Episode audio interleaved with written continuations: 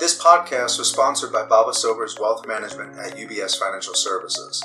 Baba Sobers Wealth Management works with physicians, medical practices, and hospitals, providing comprehensive wealth management services for individuals and institutions. Visit our website at advisors.ubs.com forward slash Baba Sobers WM. We're members of FINRA and SIPC. FirstNet, built with AT&T, is the only nationwide wireless network built with and for emergency responders, including Arizona physicians, nurses, and other critical staff. FirstNet subscribers get a great mobile experience with added security and peace of mind. Visit firstnet.com to learn more. There are, uh, you know, a trillion dollars or more that is ultimately under the control of the employer who would prefer to have better outcomes. And, uh, and so they're really, in my opinion, kind of the sleeping giant in this equation because um, though many of them are not aware that they would have any ability to control these costs and to improve outcomes, many of them are waking up to that idea and are doing it with you know amazing results. Hi, and welcome to the Arizona Physician Podcast. My name is John McElligott, your host for today's show. And we're joined by Dr. Kendrick Johnson, who is the founder of ARC Family Health. Dr. Johnson attended undergraduate school at Brigham Young University and graduated with a medical degree from Touro University, Nevada. His medical interests include lifestyle change, preventative health, and medical education and global health. Dr. Johnson, welcome to the show. Hey, thank you so much. Happy to be here. Well, really glad that you, you came on. Um, we've spoken on the phone before, and wanted to go into more depth for the listeners about free market medicine, why it matters, why it should matter to people, transparency in healthcare, and how all this applies to what you're doing at ARC Family Health. So I'm wondering if we could um, give some more background about where you're coming from. You know, how long have you been in the Valley? Anything else you want to share with listeners? Sure. I came here with my wife and then two kids in 2013 for uh, residency. I did residency at Abrazo Central, formerly known as Phoenix Baptist. And I, uh, after completing family medicine residency, I was very interested in doing what I went to medical school to do, which was to prevent and reverse disease. And uh, and it did not appear to me that that was something that our current medical system was very good at. And so, so that's when I, after residency, we started ARC Family Health to address what I saw as a need there. Yeah, I, I hear that a lot. That it's a very good sick care system, but your goals were not part of it. So you start two kids, and now you have how many kids? I've got four now. Congratulations. Yeah, they're pretty awesome. That's great to hear. I'm wondering, Dr. Johnson, if you could frame for listeners what free market medicine is. What does it mean, and basically, why should physicians care about it? Yeah, and do you mind if I take kind of a roundabout approach to answering that? I just I think it would it would make more sense if I went back and told kind of how I got to the format of our current practice and and how that fits in with with a more free market approach to medicine. Yeah, please. So, you know, I, I mentioned that I was really interested in this idea of, of preventing, reversing disease, reversing suffering, and I I didn't see that that's what we were doing most of the time in medicine, and I, and I always wondered why. I wondered why it was. It just didn't seem to be set up to really help people overcome their problems, fix their problems. You know, there's a lot of, you know, symptom management. There's a lot of, you know, disease control, we called it, but but not a lot of reversal or uh, prevention that that actually happens. And one conversation that always sticks out to me, and I probably tell this too much, uh, but the the conversation that sticks out was when we had an executive come from a large corporate entity that owned the clinic that I worked at, and they uh, this executive said, "Hey, your clinic is doing really well. You guys are actually close to breaking even." And I said, "Well, that's that's weird. Why would that be doing really well?" And he said, Oh, yeah, our, our primary care clinics, we plan on them losing at least 10%. And thinking about that, it was a problem for me that that the organization I worked for obviously wasn't in the business of primary care. You know, if you're if you're buying up primary care offices and planning to lose money on them, then obviously primary care isn't your business. That must be some kind of a uh, a loss leader or a you know a, a, a way of getting people into into the rest of the system. And so, you know, the question for me then next was, well, what are we getting them into? Why why is the uh, hospital organization buying up these primary care practices? Um, where is the end goal? And of course, where they make their money is in the hospital. You know, they make money when patients real sick or when the patient's getting an invasive procedure done. So for me, that just seemed to seem to bring all of these experiences together. All the times that I thought, well, why don't we do this better? Why don't we why don't we do these things that seem like they could easily prevent hospitalization and improve care?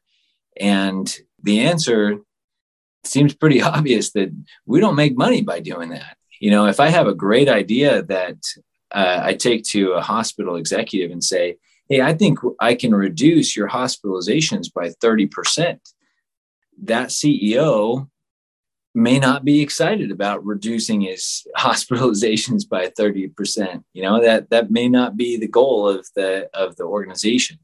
And so to uh, to get back to the idea of of free market medicine the fact that our our healthcare is mostly being channeled through these large corporations who are largely incentivized by insurance contracts. And one of the largest insurers being the the federal government it appears to me that there is very little connection between what the end user the patient really wants or needs and how the providers of, of healthcare actually make money and so when I when you look at the healthcare system and all the things that we wish were better about it and wonder why they're not better, one possible answer might be that the end user, the patient, isn't really shopping for healthcare. They're not determining what the healthcare providers give by what they buy because they're not really in a straightforward buying process like happens in a free market. Yeah, I think that's very true. The market is not like others there's a need for it. So I don't know any patient who doesn't need some part of the some piece of the healthcare system that we have right now. Right. And then we have all these other systems that have stood up since then, urgent care, telehealth systems, like everything else that fits the gaps for people to be in person or depending on what level of care you need and what specialties you need to get access to. So free market medicine at the core, are you talking about accuracy of price, transparency of prices? Like at ARC Family, we'll get into some more details later on, but is the approach for free market medicine that you have a menu of items and you're going to tell people very transparently what those cost? I think that that's an important element of it, but but to be more basic about it, free market medicine just means when uh, somebody who wants to buy healthcare gets connected with somebody who's selling healthcare, without a bunch of middlemen in between who are directing where those decisions are made, how those purchases are made. That may be a patient who you know wants a doctor to help them with a certain problem, and that patient having an agreement directly with that doctor's office that they will pay them X for this service. And yes, that price you know ought to be transparent and and kind of inherently will be transparent if you're working in a true free market. We don't like to really buy things with a question mark by the on the price tag. So that that part kind of happens when there is a, a true free market. But the, but at its core, it's really just it's a, a service provider providing a service that the patient needs. And another major buyer of healthcare currently is is the employer, which again is is probably not because of a true free market. You know, that's more of government intervention who created the issue where the employer now is the, the purchaser of healthcare. But to contract directly with an employer is still a, a much closer connection to the patient than through the employer, through the insurance company and the TPA and the hospital organization than, than to the patient. Dr. Johnson, are you saying that we're mainly cutting out the insurance companies in the middle? Is that one of the biggest middlemen? Yeah, that's that's one of the biggest middle middlemen. Um, there are other organizations like like PBMs and TPAs, and you know that it gets it gets boring for some people to get into the weeds of that, but but there are a lot of people who are essentially rent seekers in the healthcare system. They've uh, they've established themselves as a middleman without actually providing any extra service. And the insurance company is probably one of the biggest one, especially when it comes to the topics of primary care and the care of self-insured employers. And I, I use those two examples because you don't need insurance to pay for primary care. Primary care is pretty cheap. So why why do you need insurance to insure you against the risk that you might have to go pay $100 in a year to see a primary care? Um, that's that's not something we need insurance for. And similarly, with self-insured employers, they're paying for all of the care of the, the patient anyway. And so they don't really need insurance in the middle to decide how that care is actually distributed. Okay. Dr. Johnson, thank you so much for framing it. Uh, we'll take a short break and come back. And then we want to talk more about the forces who are for and against the status quo in medicine, um, how you can overcome those barriers, and what you're doing in ARC Family Health. So we'll be right back. Interested in CME, patient and professional referrals, networking and connecting with other physicians across the valley? Want to be highlighted in our Arizona Physician magazine and podcast? Or interested in exclusive discounts for your next vacation? At MCMS, we offer all of the above to fit your needs as a physician. Join us now. For more info, check us out at mcmsonline.com or give us a call today at 602 252 2015. Welcome back to the Arizona Physician Podcast and our guest today, Dr. Kendrick Johnson. Dr. Johnson, let's talk about the forces that are for and against the status quo in medicine and how it ties to free market medicine, greater transparency in the services that are provided, the reimbursement to physicians, the cost to patients, and the cost to insurers if you see that they're still in the loop at all. So, who do you say is for and against, maybe against changes, therefore for the status quo, really? uh, you know, against free market and greater transparency? Yeah, well, healthcare corporations, uh, both hospital corporations and insurance corporations, have done very well over the last few years.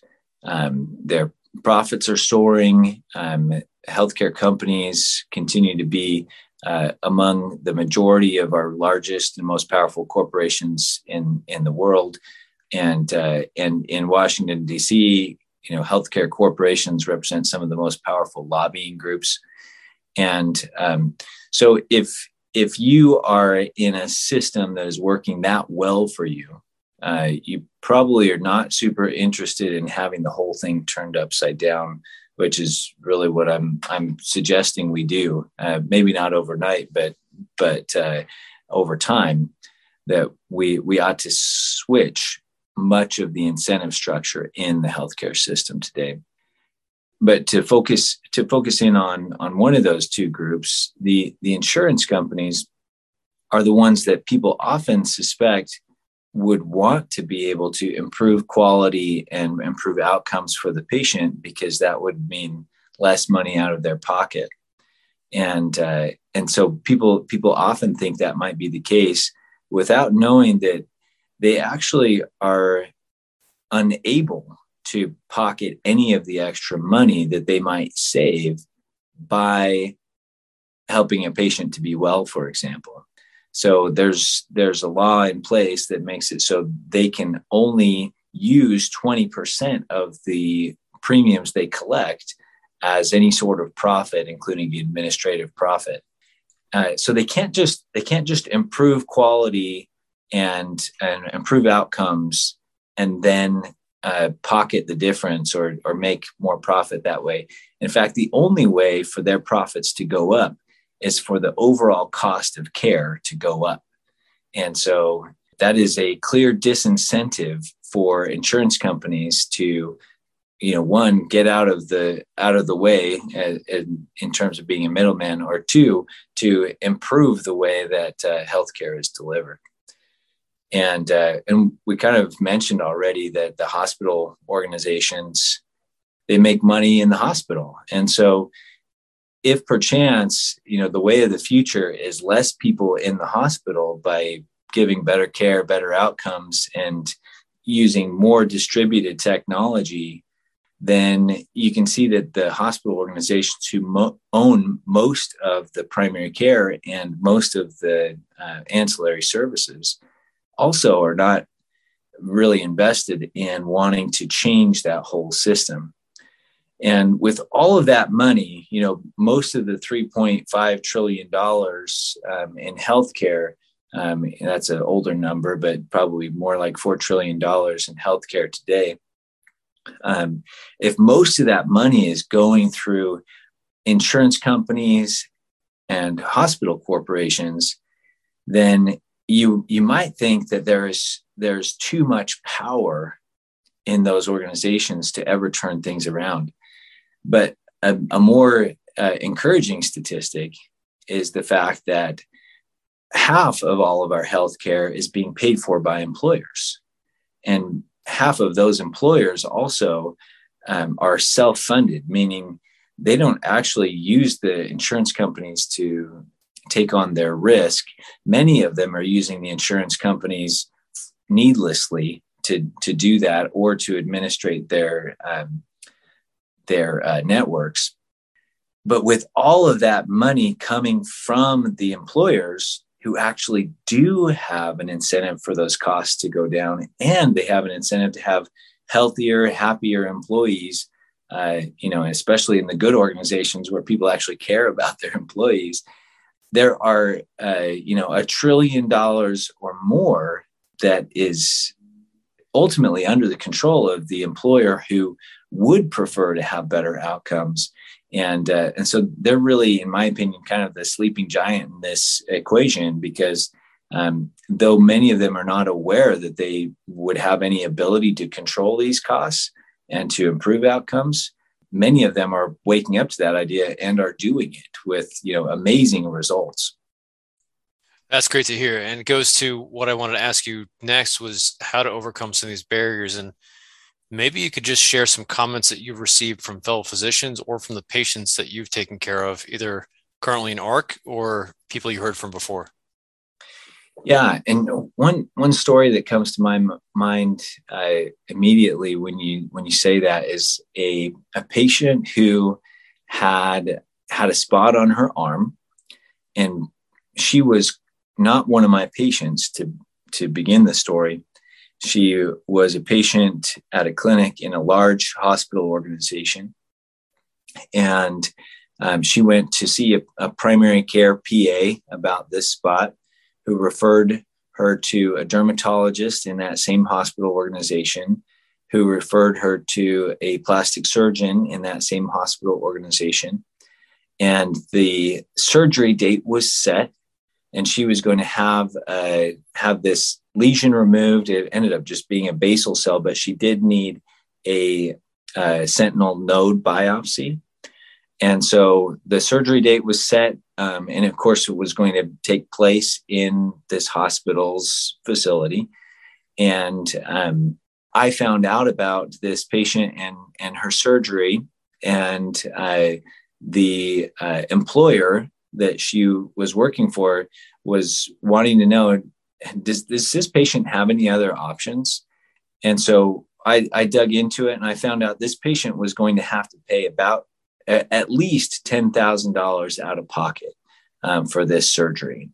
uh, based on her plan because the hospital sit the hospital uh, facility was charging at minimum $30,000 to use the facility. That didn't include the surgeon or the anesthesiologist.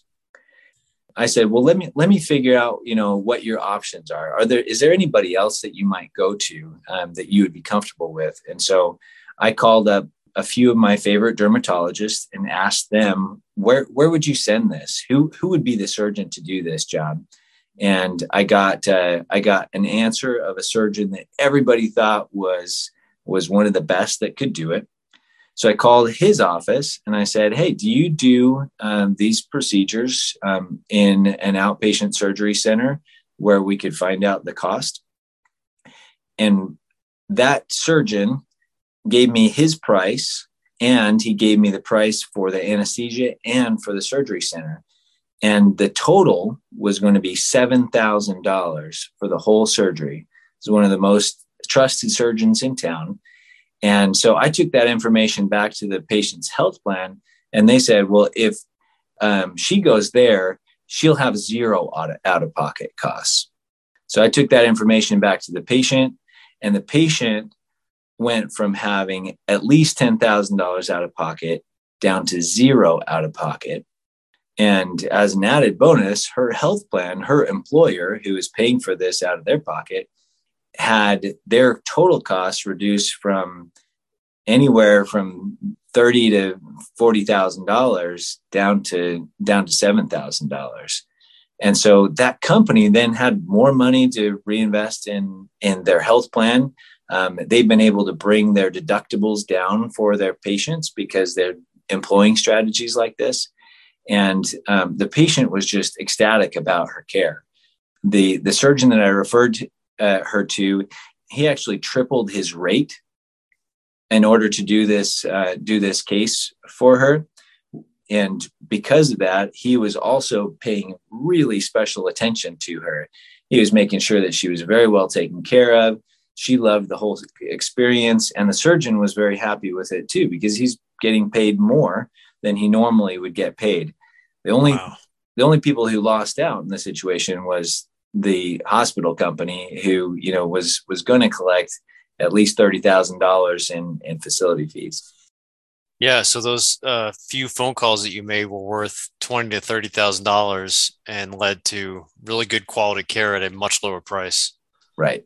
Holy cow! Okay, that's a great example. Dr. Johnson, I wonder if we could close by talking about what you have going on with your team at ARC Family Health. Where are you located around the valley? What services do you provide? And what is this approach on a day to day basis when patients call in to ask about primary care? And like, what's that conversation like about the, the menu of services and the prices and how they book appointments and learn about the cost going in? Sure.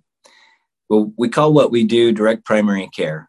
That's a, a word that nobody knew when we were starting, and a lot of people are hearing about these days.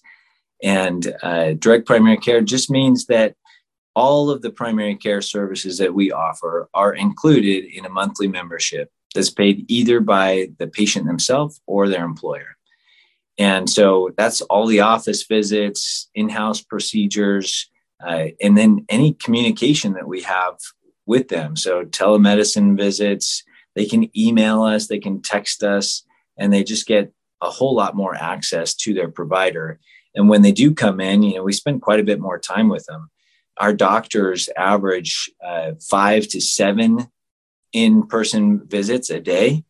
That's compared to you know an average you know somewhere around 21 to 25 that you see in in other primary care clinics, and they're able to just do so much more for each patient and uh, and then the doctors are just so much happier with the kind of care that they're giving they just feel like they can do much better work for the patient. Our main offices are in uh, North Peoria and in Gilbert, and we do have satellite locations that we uh, we use um, for certain employers. We're always looking for the best docs. So if anybody out there is is looking to do more meaningful work for their patients without uh, a whole lot of uh, you know a lot of less uh, paperwork and a lot less um, of the middleman getting in the way of the kind of care they want to give, um, then then we're always looking for that. Where should people go to contact you? You can check us out at arcfamilyhealth.com and uh, and you know uh, reach out to us through the website. We'd be happy to re- reach back to you. Dr. Kendrick Johnson of ARC Family Health, thank you so much for being on the show to talk about free market medicine, what it means for patients, what it means for physicians. Thanks so much. Hey, thank you. This production is brought to you by Maricopa County Medical Society. MCMS is increasing value for physicians throughout the valley. For more info, check out mcmsonline.com or simply give us a call at 602 252 2015, helping physicians be the best they can be. Does your financial advisor help you pursue what matters most? With so much at stake when it comes to protecting everything you've worked so hard to achieve, it never hurts to get a second opinion about your financial future. At Baba Sobers Wealth Management at UBS Financial Services, our approach starts by understanding your life and what you want to accomplish. Then we work together to create a framework designed to give you the confidence to do what matters most, no matter what the markets are doing. We want to help ensure you have all you need for today, tomorrow, and for generations to come. For more information about Baba Sobers Wealth Management, visit our website at advisors.ubs.com forward slash Baba Sobers WM. We're members of FINRA and SIPC.